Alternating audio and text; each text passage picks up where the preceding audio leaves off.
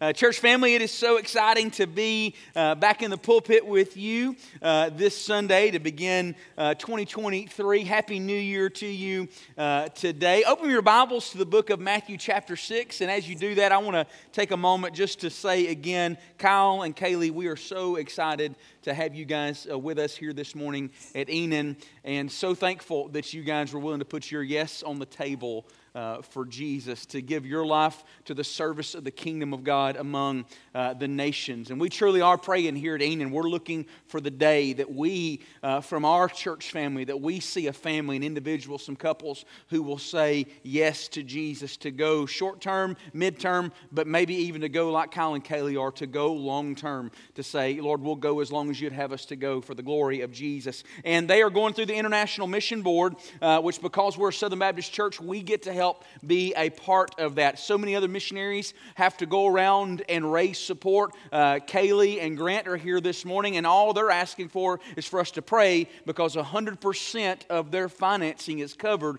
through the International Mission Board uh, because of Southern Baptist churches like ourselves giving the, to the cooperative program, but also giving uh, to our Lottie Moon Christmas offering that you gave uh, just a few weeks ago. And so, can we just one more time celebrate them this morning and thank them for being here?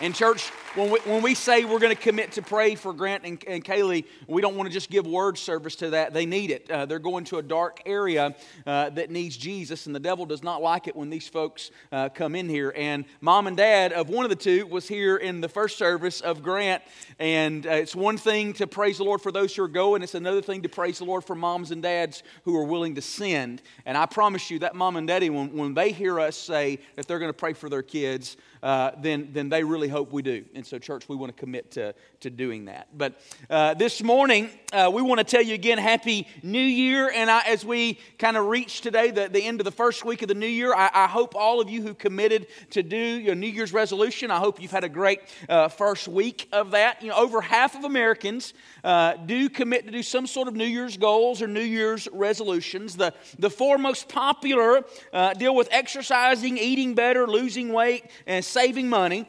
Uh, but the sad part of that is that 81% of people will fail in their New Year's resolutions by the month of February. So we wish you well this month uh, as you try these goals. I heard a guy say one time that he was so good at making New Year's resolutions uh, that he's kept the same ones for 10 years. And so, uh, but uh, truthfully speaking, though, I do think it's good. I, I, think we see in Scripture that in the Old Testament, especially, that they took times at certain dates and certain times of the years to celebrate. And it's good to have markers in our lives where we're beginning afresh. And, and I think setting New Year's goals is a good, God honoring thing. I think that God wants us, through the power of the Holy Spirit, to be the best we can be for His name and glory. Sadly, though, sometimes we set our goals uh, not on bad things, but just on lesser things. You know, if your goal this year is to grow the best Fu Manchu ever, you know, hey, good, good for you. I hope it works out well. Uh, but there are so many better things that we can focus on in life. And so today, as we begin our new year here at Enon, I want us to look at a portion of Jesus' Sermon on the Mountain from Matthew chapter 6. And I want us to, to give you a few things that are worth pursuing this year. So I'd like to invite you to stand with me this morning in reverence to the reading of God's Word. And we're going to look at Matthew chapter 6, beginning in verse 19. It says, Do not store up for yourselves treasures on earth, where moth and rust destroy, and where thieves break in and steal. But store up for yourselves treasures in heaven, where neither moth nor rust destroys, and where thieves do not break in and steal. For where your treasure is, there your heart will be also. Let's pray. Father, I ask in Jesus' name, Lord, today what we need this Sunday more than more than anything else, God, is we just need to hear from you. And Jesus, I, I believe that you want to speak to every person in this room. You know them by name. You know the situation, the places of their life.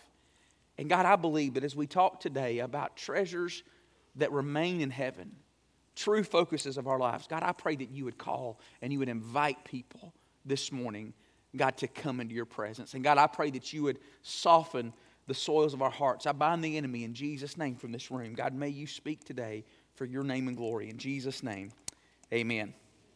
Now, here in verses 19 through 21, Jesus reminds us of the dangers of pursuing wrong or lesser things. And he uses the word treasure. He says, Do not store for yourselves treasures on earth, where moth and rust destroy, and where thieves break in and steal. He doesn't necessarily say those things are wrong, but he says that they are lesser. They won't, they, they won't last.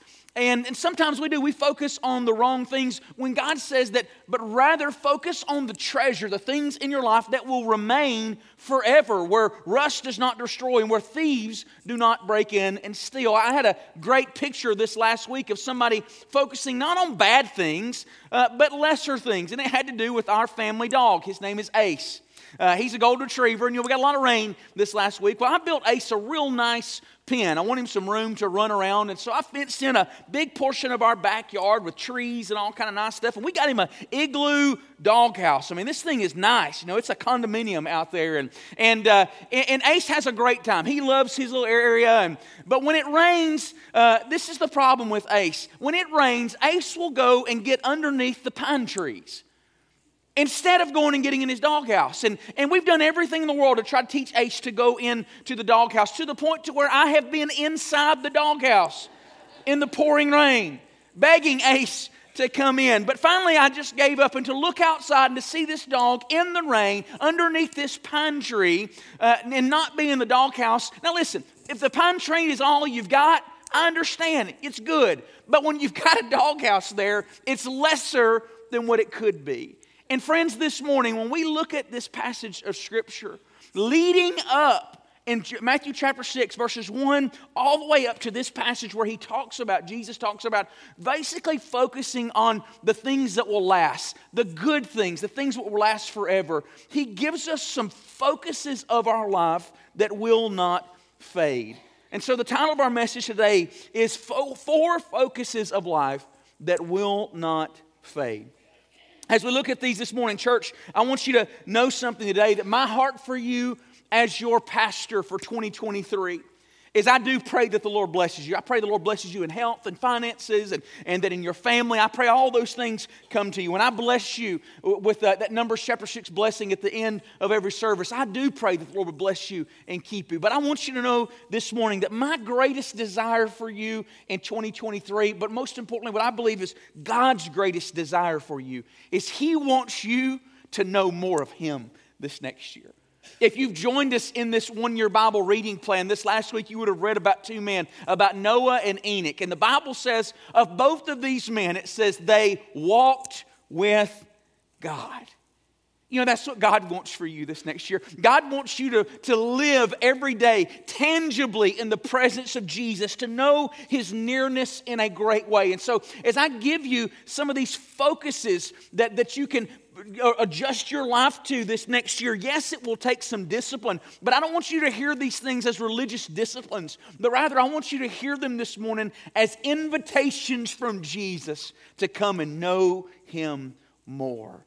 And so in verses 1 through 19, all the way up to this passage where Jesus talks about don't store up treasures uh, on earth, but rather store up treasures in heaven, in kind of a shotgun way, he gives us, I believe, some treasures, some things that we could focus on. And so if you're keeping notes, this morning. Our first truth today is that daily reading of the scriptures is a focus in your life that will not fade. Now, we do not exclusively see Jesus calling his disciples to read the word daily in Matthew chapter 6. However, it's such a crucial part of our relationship with God that we are called to all over scripture that I felt the need to include it this morning.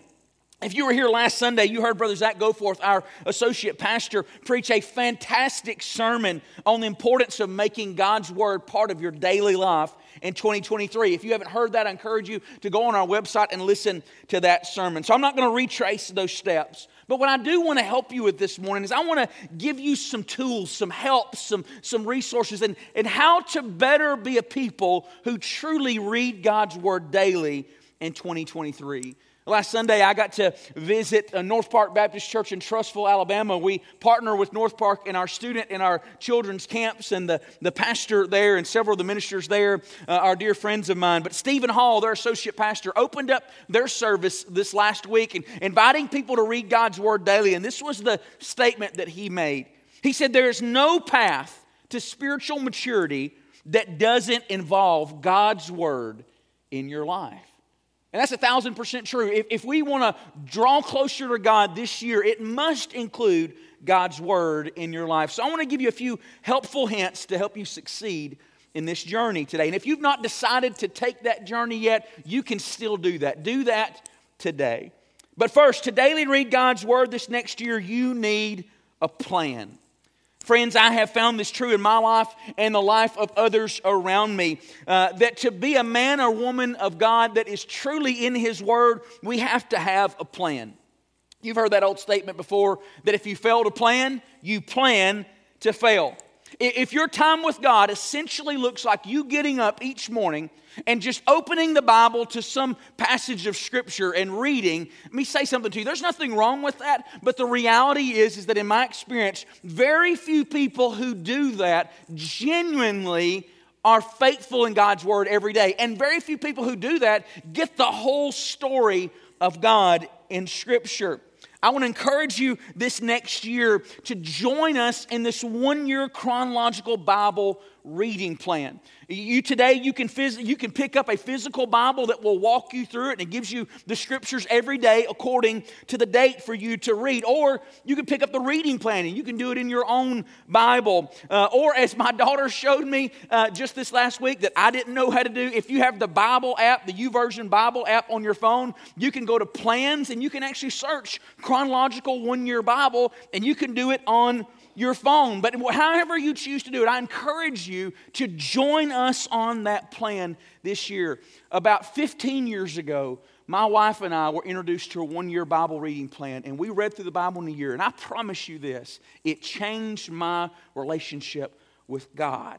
Man, I was in ministry even at that time, but it changed my walk with God, and we want that for you today. But let me say one more thing.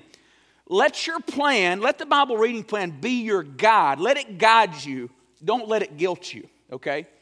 There's going to be days where you're going to have hard days. There's going to be days when life happens. You will miss a day here and there. That's going to happen. You may miss a whole week at some point. What I would encourage you to do, and I've, I've seen this happen over and over again, is that if you get behind in your Bible reading plan, people get discouraged and then they just fall off. They end up bailing on it. Let me tell you this Start every day afresh at that day's reading. If you miss something, don't go back and try to make up what you've missed. Start from that day. If you get a one year Bible today, don't start with January 1st. Start today with January 8th. And this is what happens. This is what you need to think about.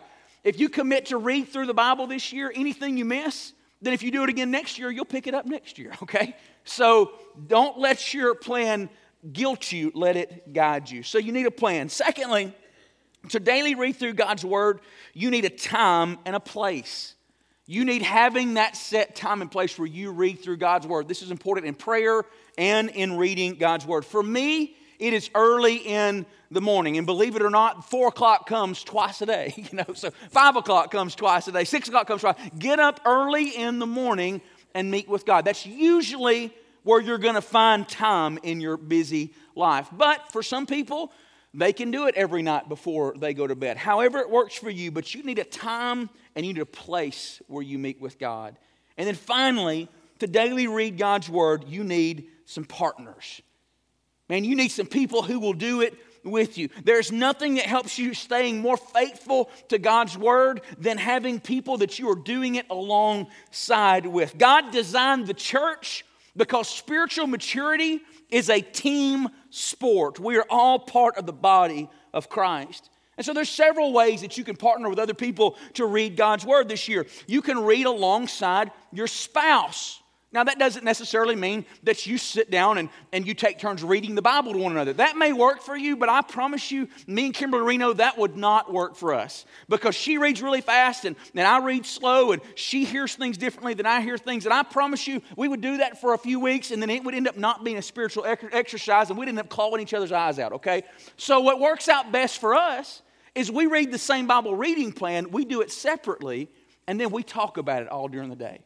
Hey, what did God speak to you today? Did you see this today? So do it with your spouse. Do it with your life group or with some of your Christian friends that you read through God's Word together and y'all maybe have a text message thread where you talk about it with one another. And, and I would say this a great opportunity that you're going to have is starting this Wednesday night, Joe Turner, who's an incredible Bible teacher, he is going to be teaching through each week of the chronological Bible reading. So it'll help you understand what you're reading more so that when you get in the more difficult passages and seasons in Scripture, you can have better understanding. You can join that group on Wednesday nights. And let me say this to you do not be intimidated by reading through the Bible because maybe you don't understand it. I was the first in my family to come to faith in Christ. And, uh, and I had never been to vacation Bible school. I knew nothing about the Bible. I remember the first Bible study that I ever led, I taught on Jacob and Eshua because I didn't know how to pronounce Esau, okay? True story. But what I would say to you, there are certain parts of the Bible that are hard to understand. There's parts, even today, I have a doctoral degree in theology, and there's still parts where, where I'm trying to completely understand. But those things are very small compared to the vast majority of the Bible speaks very clearly to our life and where we are. The Bible says in Psalms 19, verse 7, the statutes of the Lord are trustworthy, making wise the simple. God's word can speak into the hearts and minds of us as simple people. So that's the first thing. Again, I'm not going to rehash what we talked about last week, but one of the greatest focuses you could have in your life this year would be to make that commitment to read through God's word. And I want you to hear this from me this morning. It is my favorite part of the day.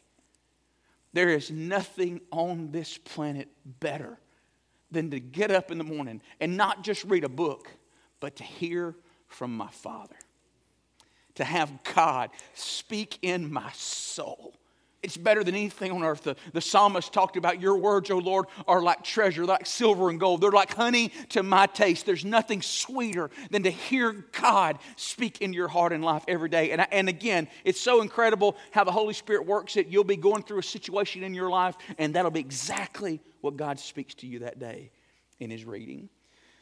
So, our first truth today is to daily read God's word as a focus that will not fade. Our second truth today is that regular financial giving unto the Lord is a focus that will not fade. Now, let's jump back at Matthew chapter 6. Jesus says, Do not store up for yourselves treasures on earth where moth and rust destroy and where thieves break in and steal, but store up treasures in heaven. And just before that, in Matthew chapter 6, beginning verse 2, he said, So when you give to the poor, do not sound a trumpet before you as the hypocrites do in the synagogues and in the streets, so that they may be honored by men. Truly, I say to you, they have their reward in full. But when you give to the poor, do not let your left hand know what your right hand is doing, so that your giving will be in secret, and your Father who sees what is done in secret will reward you. Now, I understand that anytime you start talking about financial giving and financial generosity from the pulpit, that the devil loves to immediately put the thought in people's mind. Well, here they go again, begging for money. I, I, want you to recognize something here for a moment that if you hear that voice today, that is not the voice of God. That is not the voice of God speaking in your heart and life. But what I would say to you here today is here at Enon Baptist Church, our focus is on people and the glory of Jesus. We're not focused on your pocketbooks.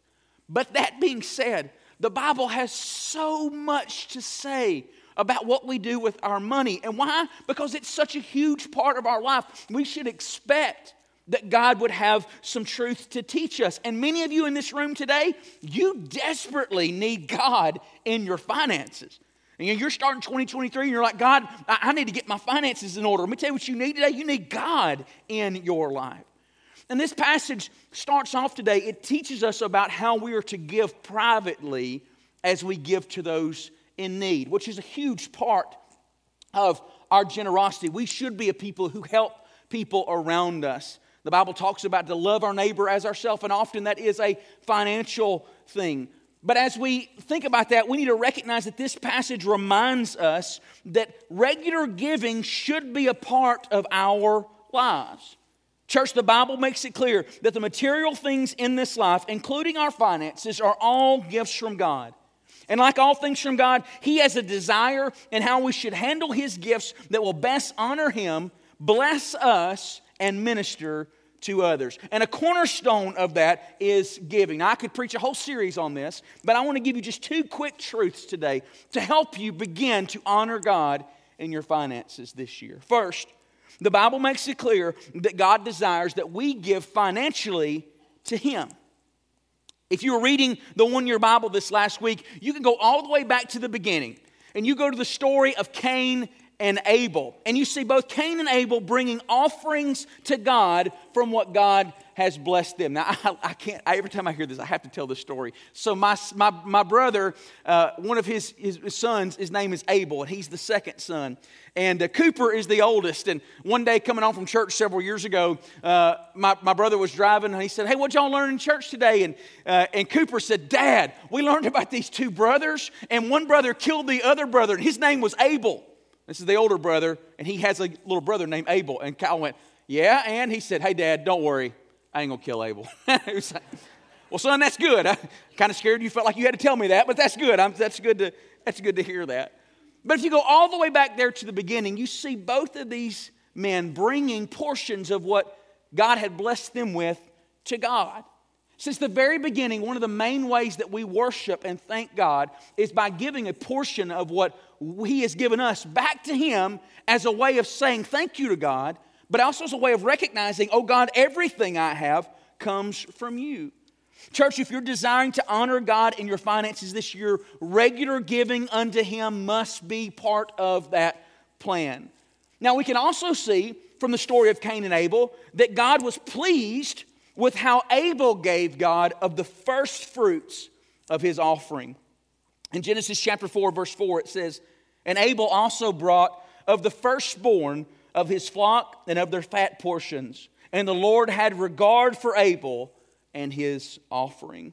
Now, throughout scriptures, we, we see a term called the first fruits, and that's exactly what Abel did here. Abel gave of the first fruits unto the Lord. The Bible says this was the type of offering that pleased God. And so, first fruits lets us know two things about what that offering looked like. First, it reminds us of the priority of our financial offering. Basically, the first fruits means that you give unto the Lord first before you distribute your monies in any other way. That should be the first check that you write. That should be the first thing you do online if you give online. It should be the first thing you do. You're saying unto the Lord first, God, as you've given unto me, God, I'm giving back to you. You set that as a priority. We should give to God first. But it also reminds us of the portion that we should give. All throughout Scripture, first fruits is interchangeable or synonymous with the tithe, which is a tenth. In Scripture, the principle of giving is that God would call his people to give the tithe unto him, which basically means you take your paycheck or you take whatever God brings into your storehouse, you divide that up by 10, and you give one tenth of that back to the Lord as the portion to say, Oh God, here's the 10%, just to recognize that the entire 100% came from you. And you give that to the church in an undesignated fashion. Now, the Bible also shows that people can give regularly above and beyond their tithe. There's people who give 15%, 20%, even above that as God has blessed them. Praise God for that. But the tithe is the entry point that we do as far as honoring the Lord in our finances. Now, again, has God called us to bless other people with their needs and to meet their needs? Absolutely. I was so pleased this last year when we took that Sunday in the middle of when gas was going so high and there were so many people struggling, and, and we were able to invite people to give above their tithes and we would distribute that in gas cards, $100 gas cards in our community. And you guys gave, I think it was $15,000 that morning. We were able to bless dozens of people uh, with gas cards to let them know that Jesus loves them. And again, that's a beautiful thing. But as you help people around you, that doesn't replace your tithe, that is above and beyond that. Now, let me say this as a quick warning. I know that when we talk about giving 10%, that for many people, if you're not accustomed to that, that seems impossible. That seems so huge to give 10%. Some of you in this room today, you're living 110%. You're living way above your means and you don't know how to bring that into order. When I counsel people this way, I say, begin giving unto the Lord, and God will meet you in the middle of that, and He will start blessing you and start helping your finances get in order. But when I counsel people to do that, again, sometimes getting our life in order, just like discipleship, it takes some time. It may be impossible for you to give 10% today, but you could give 2%. And you could give 2% for January and February. And then in March and April, you could give 4%. And then after that, you could go up to 6%. And then you could begin working yourself towards that 10%. Adjusting your life in such a way that honors God is often a process, but God will honor it when we take steps in that direction. Church, some of the greatest ways that I have seen God bless and move and work in my life in special ways has been through His financial provision in my life over the years. And in most situations, some of the greatest moments where I've seen the hand of the Lord step in followed a moment where my giving unto Him was challenged and it was hard. But every time that I was faithful and I gave unto the Lord, God stepped in and blessed abundantly. Listen, if you live and give obediently and generously to God and others, God doesn't promise that He'll make you a millionaire. And some people will tell you that, and that is wrong. But what He does promise is that He'll bless you. Malachi chapter 3, verse 10 says, Bring the whole tithe into the storehouse so that there may be food in my house. Test me now in this, says the Lord, if I will not open the windows of heaven and pour out for you a blessing until it overflows. We need to do this as adults, but kids, you can do this. We got some of our teenagers in here this morning. Guys, you can begin to do this. I remember as a teenager when I started working at 15 years old, I got my, my first summer job, and I started tithing. And on the weeks that I remembered to tithe, it seemed like my little paycheck would just last forever. But on the weeks that I forgot to tithe, it was like it would disappear in my billfold. And God taught me, hey, if I'm faithful to give unto Him first, that He will honor that.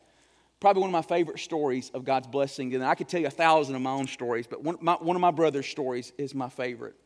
He had not long, he, had, he was in college, he had given his life to Christ. He got up one Sunday morning, he was going to Gardendale First Baptist Church, and he said that uh, he, he was looking at, he was going to write his tithe out, and he was looking at his little checkbook, and he said he had a payment that week uh, to Dell Computers because he had bought a computer and financed it to go to college on. And it was like a $22 payment. But hey, man, you're a single college student, 22 bucks was, was a lot of money. And, and so he's looking at having to pay this bill or pay his tithes.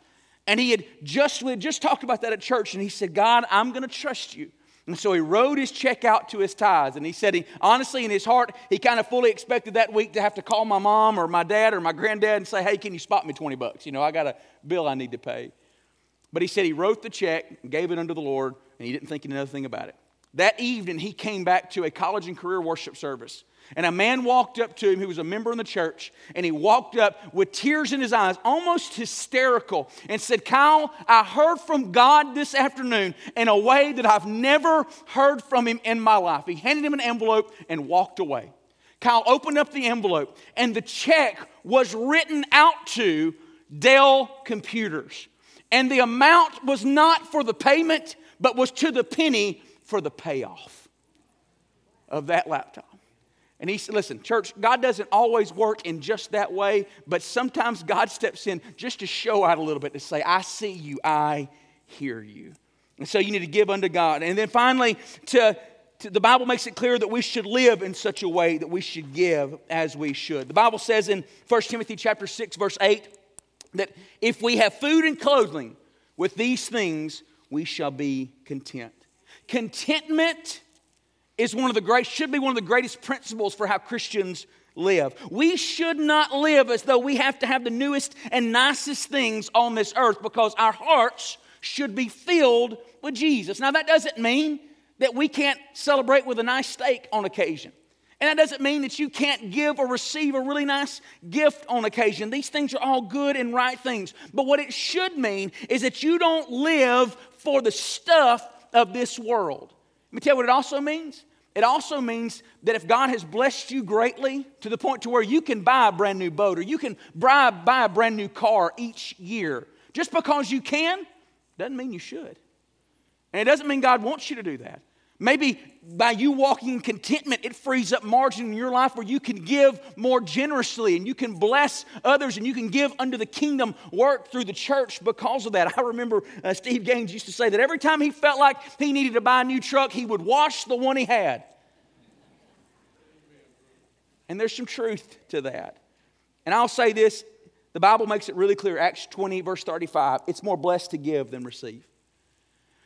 I've received a lot of beautiful gifts in my life, but eventually all those gifts fade, that money gets spent, and those things go away. But every time that God has put me on the other side of that and called me to give above and beyond, called me to give sacrificially, it's those moments when the Spirit of God speaks into my heart and says, Well done, Zach, that lasts forever. A few ways that you can live so that you can give is first go to work. People who get a paycheck are able to be generous. Live by a budget and then pray about your purchases.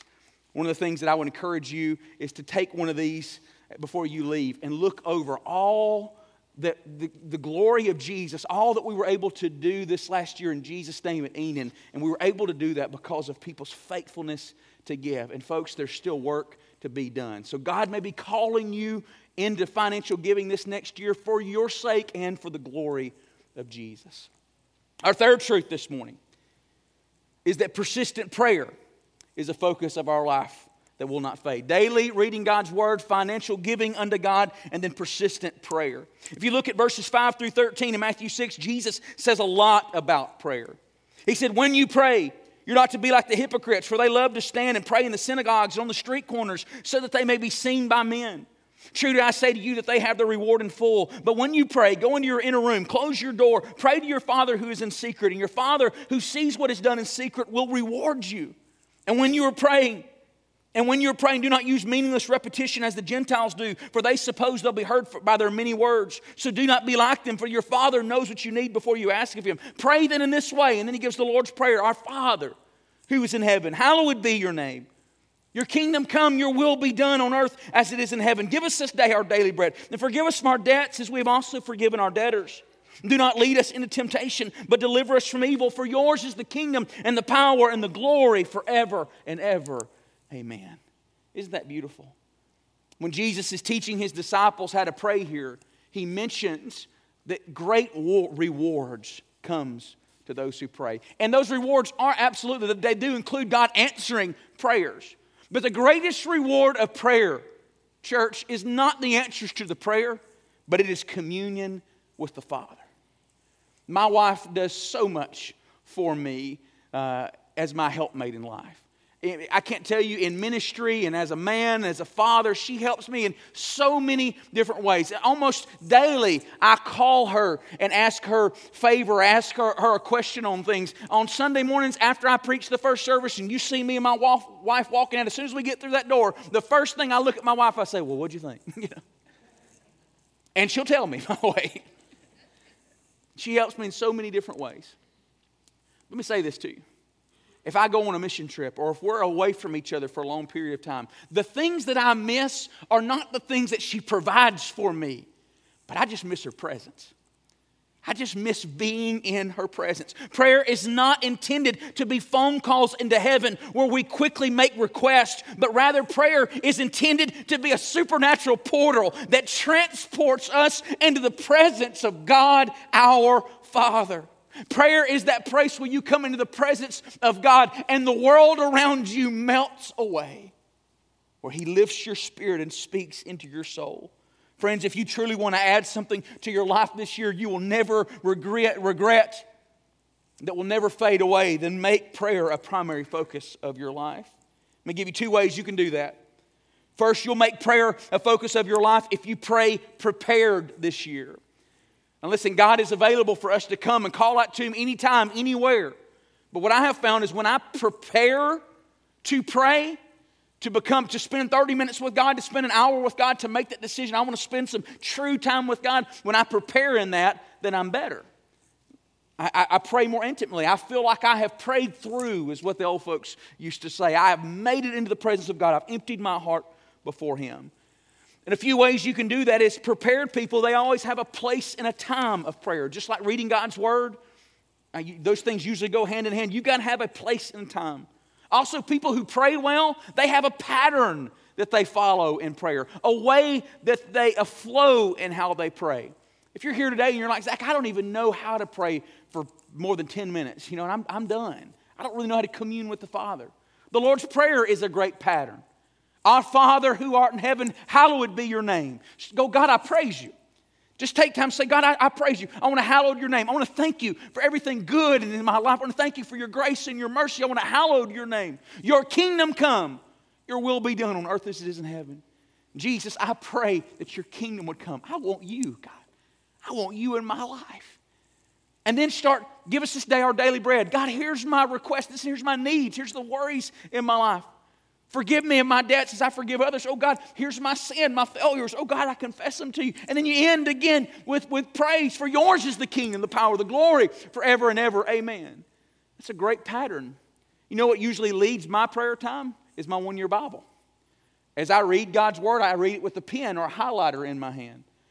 And I underline anything that convicts me, anything that speaks to me, anything that encourages me. And then when I'm done, I lay my Bible open in front of me, I kneel before the Word of God, and then everything that I've highlighted and everything that I've underlined guides my conversation back to God. God has spoken to me in His Word, and so I speak back to Him. And then create some prompts in prayer. I would love to say that I remember everything that I want to pray about regularly, but I don't. I'm easily distracted, just like most of us are. I have those squirrel moments when I pray. Anybody else do that? No. Man, I'm in the middle of a prayer time and all of a sudden something goes through my mind, squirrel, you know, and I'm just think about that. Uh, something I need to do, uh, an errand that I need to run. What helps me in that is a friend of mine showed me this years ago with some prayer cards. Man, I've got a card for my entire family. I've got cards for my children. I've got cards for our entire staff. I've got cards for the church. And then I've got tons of cards that are just scripture, things that I want in my life. You want some power, man? Start praying scripture in your life.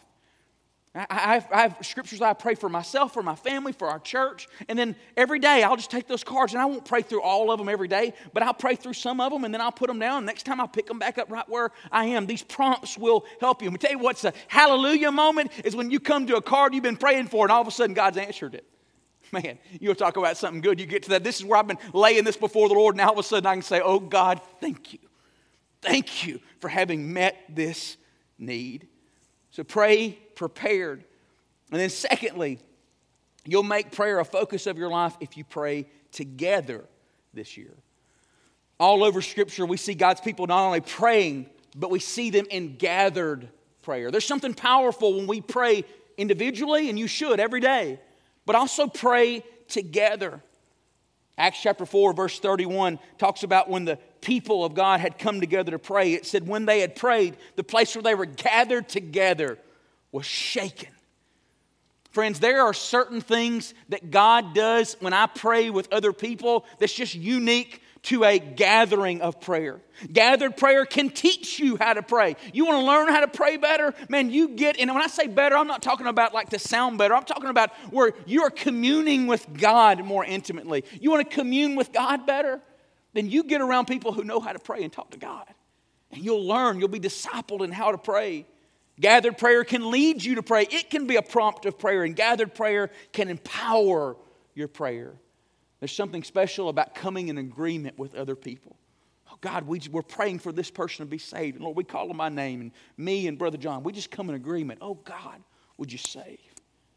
The scripture gives tons of evidence to the power of God's people praying together. Here at Enon, we provide a few ways for you to gather together with others and pray.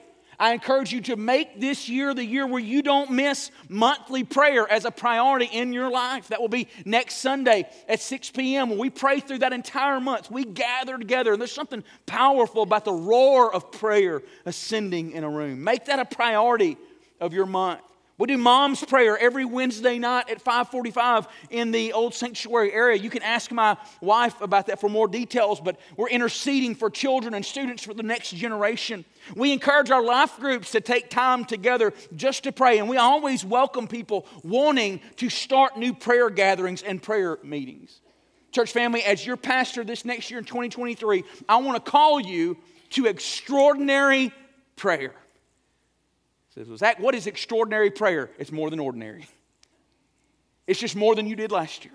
I want to call you to take steps towards extraordinary prayer. And so this morning, the three focuses we've talked about thus far reading God's word, giving generously, and praying persistently. And then lastly, our fourth and final truth this morning is that spiritual fasting is a focus of your life that will not fade. In Matthew chapter 6, verses 16 through 18, Jesus speaks about fasting. He says, Whenever you fast, do not put on a gloomy face as the hypocrites do, for they neglect their appearance so that they'll be noticed by men when they are fasting. Truly, truly, I say to you, they have their reward in full. But you, when you fast, anoint your head and wash your face, so the fasting will not be noticed by men, but by your Father who is in secret. And your Father who sees what is done in secret will reward you. There it is again. God promising that fasting brings reward. Now, honestly, fasting may be one of the, spirit, one of the most least followed spiritual disciplines in the Christian church, but it's something that Jesus makes clear that we should do when you fast. We see it all over the Bible. And the promise is that if we fast regularly, is that God will reward us. Now, a lot of people don't know what fasting is, so let me give you a few quick truths and what that can look like. First, fasting is you intentionally depriving yourself of certain types of food and or drink for a set period of time. In the Bible, we see people fasting from just food or from food and drink or from even certain types of food and drink, like a Daniel fast, where you, for a period of time, you just eat fruits and vegetables and drink water. In the Bible, there are different lengths of fasts. People fast for one day, people fast for three days, people fast for seven days, 10 days, 21 days, and even 40 days. Everyone can fast in some way. Even people with medical conditions. I know people who fasted as little as sweets or coffee. And I've seen people go as long as fasting 40 days, only drinking liquid and everything in between. God honors when his people fast. And that's between you, uh, you and God. And, and if you do have any health conditions, take certain medications, even between you and God and your doctors. Let me say this there's nothing wrong with giving up TV or social media or something for a period of time. Those are good, God honoring things. And those are things that are good to do during a season of fasting. But I would say you need to include that with some sort of depriving yourself, some sort of type of food or drink during that time because fasting is the depriving of yourself of certain foods and drink.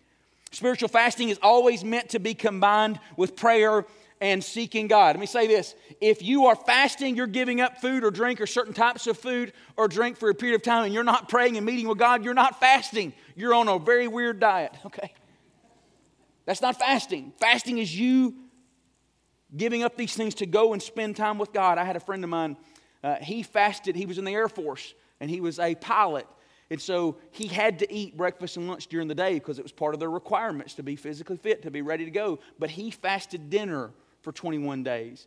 Uh, as our church called one another to 21 days. And it was pretty special to hear his teenage sons and his wife talk about how he would come in, bless their meal, tell his family that he loved them, and then he would leave the kitchen table to go into his prayer closet to meet with God during dinner. And that family and those children always had those memories of a dad who took a season to feast on God. The purpose behind spiritual fasting are many, but every situation is you're asking for more of God. You may be fasting for direction. You may be fasting for more of God, uh, for, for, for God's word in your life. You may be fasting that somebody comes to faith in Christ. All these things are good, but what you're asking for, the overarching picture is you're saying, God, we just need more of you. We need you. Jesus said in Mark chapter 2, verse 22, he spoke about fasting, and he said, he used the illustration of wineskins. He said, You can't put old, new wine into old wineskins. He said, But you put new wine into new wineskins. Fasting doesn't change the situation that you're in in life, but it changes you in the middle of it. It prepares you for more of God. And then spiritual fasting is something that God's people can do individually and they can do it congregationally. I encourage you this next year, if you're facing a big decision in your life, don't just pray, but pray and fast. Take some time to fast. If you're in a season of spiritual dryness and you're like, God, I need you, then pray and fast. If you've got spiritual warfare going on around you, the Bible talks about Jesus and his disciples casting out demons, and Jesus told his disciples one time, This kind only comes out by prayer and fasting. Sometimes you need to pray and fast. There's many times that I would say individually you need to take some time to pray and fast. Just listen to the Holy Spirit on that. But then congregationally, there are times when we need to do it together as a church, and that's coming up. We're going to be doing 21 days of prayer and fasting again, like we did last year. We're going to begin on Monday morning, January 23rd. Go ahead and put that on your calendars. We want to get on the other side of D now on Monday morning, January 23rd, and we will fast through Sunday morning, February 12th.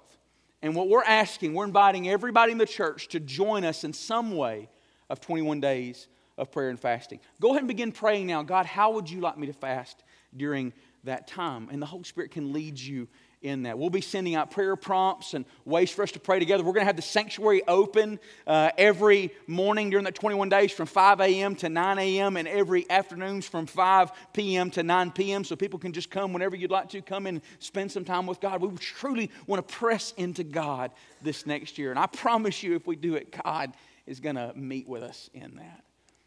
I'm going to ask Brother Micah and Leslie and some of our instrumentalists to come and make their way back and and as they do, as we talk about giving you these areas where you can focus, you can lean into more of God this next year. And, and truly, church family, this is not just religious disciplines, okay? We're not just asking you to do religious disciplines.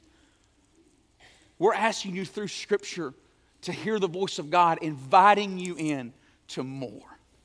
My little girl's in here uh, in the second service, and um, but uh, several years ago, we went to a lake in Arkansas that we got to go and uh, spend some time together as a family. We had a church member who owned a lake house, and they'd let our pastors of the church just come and, and, and uh, take some seasons to get away. And so we did. We went away and we went to spend a week at the lake, and he had a pontoon boat. And uh, uh I love, I own a pontoon. Anyway, I love a pontoon. So anyway, there's a uh, the top of the pontoon deck had a, had a deck where you could climb up on top of it and you could, you could jump off the pontoon uh, boat, the second deck, into the water. I loved it, man. That like as soon as we got in the water, I was like, kids, you have got to see this, you know. So I, I got up and got up on top of the, the, the deck and jumped off and did a cannonball. And, and immediately Jackson, man, he is like our little daredevil, man. He put on the life jacket. We could barely get a life jacket on him. He jumped up, ran up, jumped off into the water. And, and then Ella got up there and, and, uh, and we were, she was a little afraid. And I remember saying, hey, baby, you can do this. You can, you can do it. And so she got up there at the top and she's like, oh, daddy, I don't know. And, and I'm in the water and, and Jackson's in the water. Well, I say, come on, baby, you can do it. You can do it. And so we started calling to her. And finally, she made the decision to jump in. As soon as she hit the water, she came up and a big grin on her face from ear to ear. And she's like, that was awesome, you know. And then she runs around and starts climbing up the ladder and getting back up on top of the pontoon. And we were all jumping off and we had a great day together. And man, as I was praying for you guys this morning, and talking about these disciplines in your life, the picture in my mind came back to that day of the Father wading in the water into something that's unsure to you, but calling out to you, saying, just jump. Just, just dive in. Just dive in, and it'll be so good. Just dive in. It'll be so exciting. Just step in, and you will enjoy my presence. So, this morning, some of you may be afraid to jump into the Bible. Man, I'm going to tell you, He's in the water, and He's saying, Man, just come in, my child. Come in, son. Some of you may be afraid to really step into prayer or fasting or even financial generosity. You're afraid of that, but God is saying to you this morning, Oh, if you just jump in, I'm good. He's inviting us into His presence, friends. God is inviting us to come unto Him. You know what? Not one of us in this room, not one of us knows how many more New Years we're going to have. The Bible says our life is like a vapor. But I would say is I would hate to get to the end of my life and wish and look back then and say, "Oh, I wish I would have jumped into Jesus sooner." And it doesn't matter how many more years you have in this life, wherever you are today, God is inviting you today, the rest of your life could be some of the greatest moments in the presence of Jesus that you've ever known. And He's just inviting you to come. What I want for you and what God wants for you in 2023 is more of Jesus. And He wants that for you. So, what I would encourage you to do today is I'm going to ask you to stand. And as you stand, I want you to just have some time to talk to God. Ask the Holy Spirit, say, God, what areas do I need to step into? It may be all four. You may be good in your Bible reading, but hey, maybe it's financial generosity, maybe it's prayer, maybe you've never fasted before. But whatever God is speaking in your heart, I want you to make some, some time with God in these next few moments. Pray and make some commitments to the Lord. Say, God, here I am. I'm jumping in with you. And then lastly, if you're here this morning and you don't know Jesus, that's the greatest, the greatest invitation he can give you today is say, Come and know me. If you're here today and you don't know Jesus, as we pray, just call out to him, say, Jesus, I want to know you. I want to know you. Save me, oh God. I give my life to you. Our pastors will be up front. If you need to join this church, if you need somebody to pray with you, you feel free to come. But right now, take that time to say, Oh God, I'm pursuing you this year. Father, I ask in Jesus' name. Oh God, I pray that people would pursue you in these next few moments. God, make life changing decisions for you in Jesus' name. Amen. Micah, would you lead us? Friends, talk to the Lord as we sing.